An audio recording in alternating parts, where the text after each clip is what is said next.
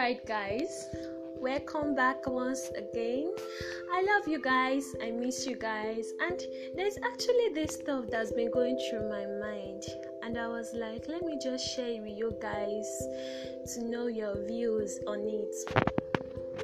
You know, the generation we are in is, is just one kind funny generation, but hey, you just have to live with it.